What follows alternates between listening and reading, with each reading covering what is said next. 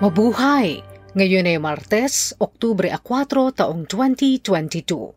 Kayo ay nakikinig sa Balitang Pilipinas sa Tagalog.com.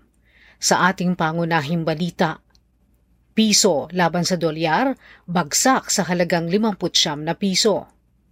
Komentarista sa radyong si Percy Lapid, patay sa ambush apat na raan at tatlumput tatlong mananaya sa loto, tinamaan ang dalawandaan at tatlumput anim na milyong pisong jackpot sa Grand Lotto Draw. Bago na namang record sa pagbaksak ng piso ng Pilipinas ang naitala. Makaraang magsara ito sa halagang 50 na piso laban sa isang dolyar noong Oktubre 3. Ang pagtataas ng US Federal Reserve na interest rates ang dahilan ng pagiging kaakit-akit ng greenback at pagbaksak ng halaga ng piso. Simula na magsara noong 2021 sa halagang 50 piso at 79 na sentimo, ang piso ay bumaba na ang halaga ng 15.7% o kabuuang 8 piso. Sinasamantala naman ng mga overseas Filipino workers o OFWs ang humihinang piso para makapagpadala ng mas maraming dolyar sa kanila mga pamilya sa bansa. Sa katunayan, ang mga padala ng mga OFW sa bangko nitong Hulyo ay umakyat ng 2.3% o 2 bilyon at siyam naraan at 20 milyong dolyar.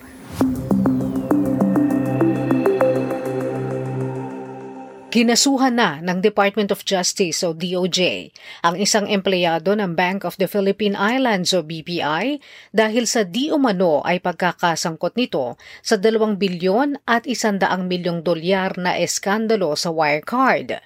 Ayon sa DOJ, ang kinasuhan ay ang assistant manager ng BPI na si Joey De La Cruz dahil sa pagpalsipika ng mga bank certificates apat na counts ng pamemeke ng apat na bank certificates at dalawang counts ng paglabag sa Section 55.1A na may relasyon sa Section 56.1 ng Republic Act No. 8971 o ang General Banking Act of 2010 ang kinakaharap ni Arellano. Hindi naman itinuloy ng DOJ ang kaso kina dating Transportation Assistant Secretary Mark Christopher Tolentino, Judith Singayan Pe, at dating Wirecard Executive John Marsalek dahil sa kakulangan sa ebidensya.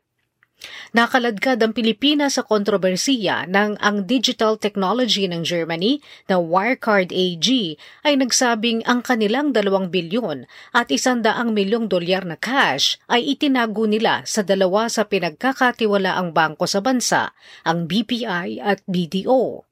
Lumitaw ang eskandalo nang ipresenta ng auditor ng Wirecard ang mga bank certificates sa BDO Unibank at BPI na sinabi ng mga bangko na peke.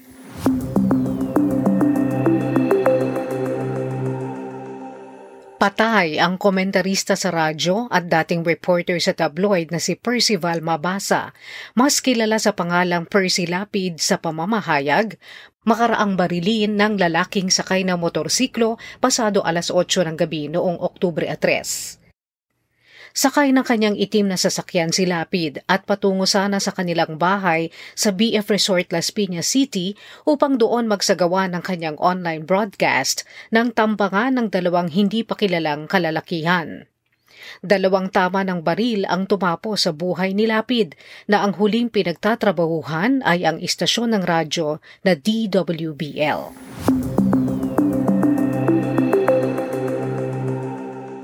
May rollback na naman sa presyo ng mga produktong petrolyo ngayong linggo simula Oktubre 4. Ang presyo ng gasolina ay nabawasan ng 40 sentimos kada litro, samantalang ang diesel naman ay 45 sentimos kada litro at ang kerosene ay 85 sentimos kada litro. Noong isang linggo, binawasan din ng mga kumpanya ng petrolyo ang presyo ng gasolina ng 1.65 ang diesel naman ay 1.25 at ang kerosene ay 1.35. Sa kabuuan, sinabi ng Department of Energy na base sa kanilang oil monitoring noong Setyembre 27, ang kada litrong pagtataas ng gasolina ay nasa 14 pesos at 85 sentimos na Ang diesel ay nasa 29 pesos at 40 sentimos at ang kerosene ay 24 pesos at 10 sentimos sa pagsisimula ng taong 2022. Samantala may rollback din ang panglutong liquefied petroleum gas o LPG na 2 pesos at 55 sentimos. At ang auto LPG naman ay may bawas na piso at 43 sentimos.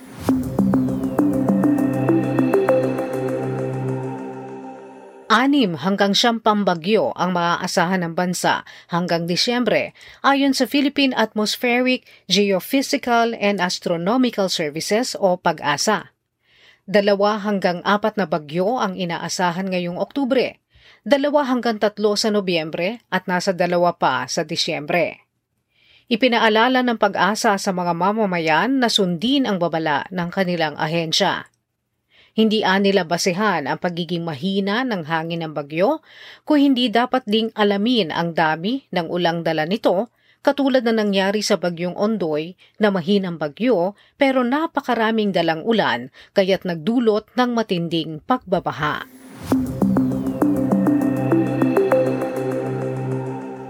Sinimulan na ng pamahalaan ang paggawa ng istasyon ng subway project sa kanto ng Shaw Boulevard at Meralco Avenue, Pasig City ngayong Oktubre 3. Dahil dito, isinara ang bahagi ng Meralco Avenue mula ngayon taon hanggang sa matapos ang proyekto sa 2028. Kabilang sa mga naisara sa mga sasakyan ay ang harapan ng Capitol Commons Mall hanggang sa kanto ng Shaw Boulevard.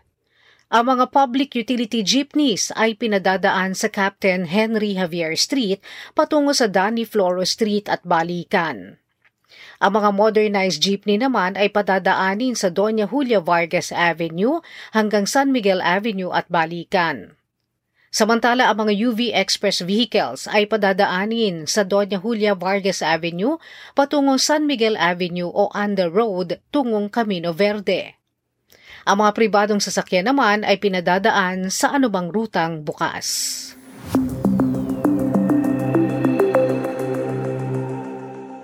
Sa trending news online, ang online shopping app na Shopee ay nagtrending online.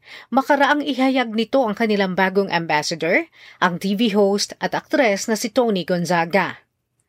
Ang topic na Shopee at Buy Shopee ay nagtrending sa Twitter Philippines. Ayon sa ilang social media users, tinanggal na nila ang app sa kanilang telepono. Binatikos ng netizen ang pagkuha kay Gonzaga na anila ay may milyong pisong sweldo pero nagtanggal naman sa trabaho sa ilang empleyado. Reaksyon ito ng netizen sa ulat na magbabawas ng empleyado ang kumpanya sa bansa para sa kapakanan ng pagpapatuloy ng kanilang negosyo.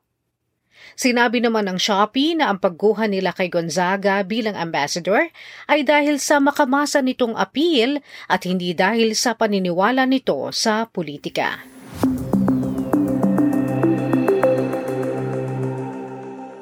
Sa balita sa palakasan, naging produktibo ang paglalaro ni Kai Soto para sa Adelaide 36.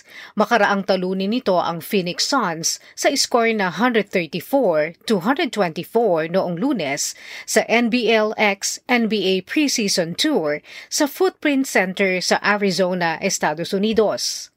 Ang higanteng Pilipino ay nagbuslo ng labing isang puntos, dalawang rebounds, isang assist, dalawang steals at tatlong blocks sa halos labing walong minutong paglalaro nito para sa 36ers. Ipinakita ni Soto ang kanyang husay sa offensive, makaraang magbuslo ng dalawang dunks at isang three-pointer matatapos ang dalawang larong pagbisita ng 36ers sa Estados Unidos sa Oklahoma City Thunder sa Oktubre 7 bago bumalik sa Australia para sa 2022-2023 NBL season.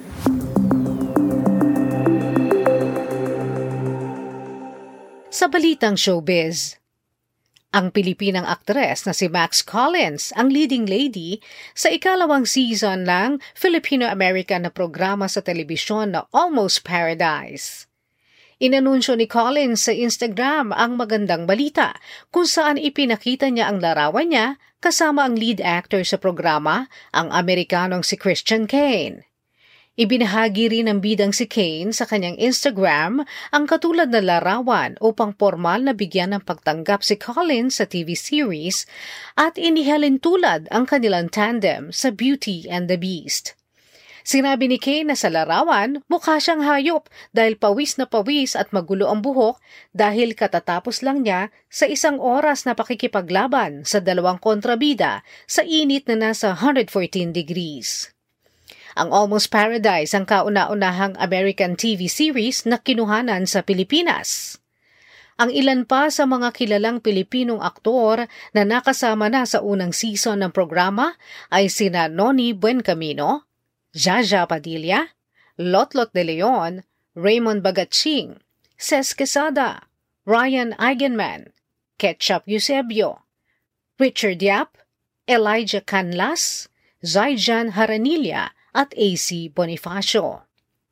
Ang Pilipinong-Amerikanong direktor na si Dean Devlin ang co-producer ng show. Si Devlin ay kasama sa mga gumawa ng mga American blockbuster films na Godzilla, Independence Day at Stargate.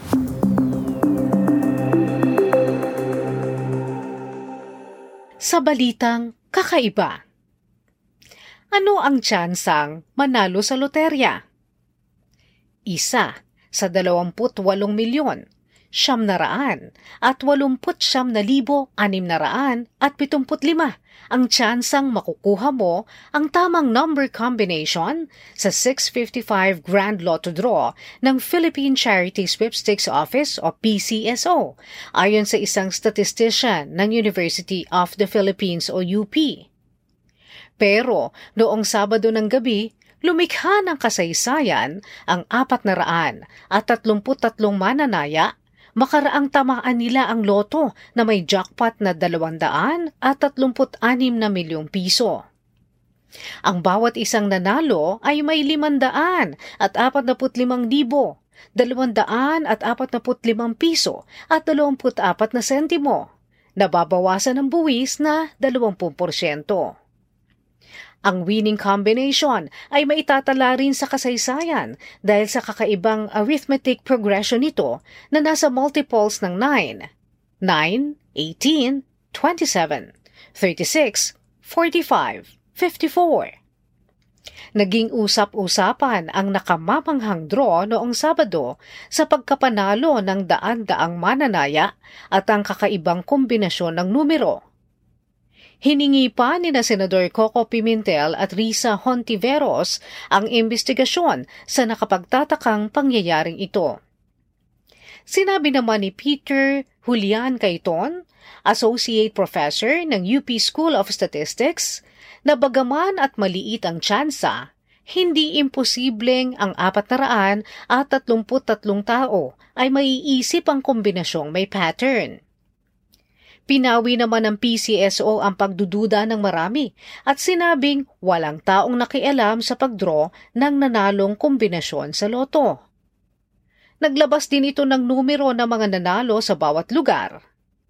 Sinabi ng ahensya na ang mga mananayang nanalo ay mula sa iba't ibang lugar sa Luzon, Visayas at Mindanao, kung saan ang pinakamarami ay sa Metro Manila na nasa isandaan at limamput dalawa. Sinabi rin ng PCSO na ganito rin ang pattern sa pagtaya ng mga mananaya sa loto sa resultang kinakwestiyon dahil noong Setyembre 26, ganito ring mga numero ang itinaya ng 200 at 67 mananaya. Isa ring record ang pagkapanalo ng ikalawang premyo na isandaang libong piso ng tatlong daan at tatlumput isang mananaya na nakakuha naman ng lima sa anim na nanalong numero.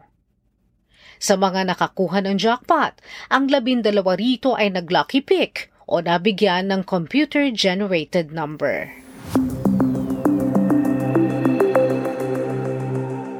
At yan ang kabuuan ng ating mga balita ngayong Oktubre 4, taong 2022 para sa tagalog.com.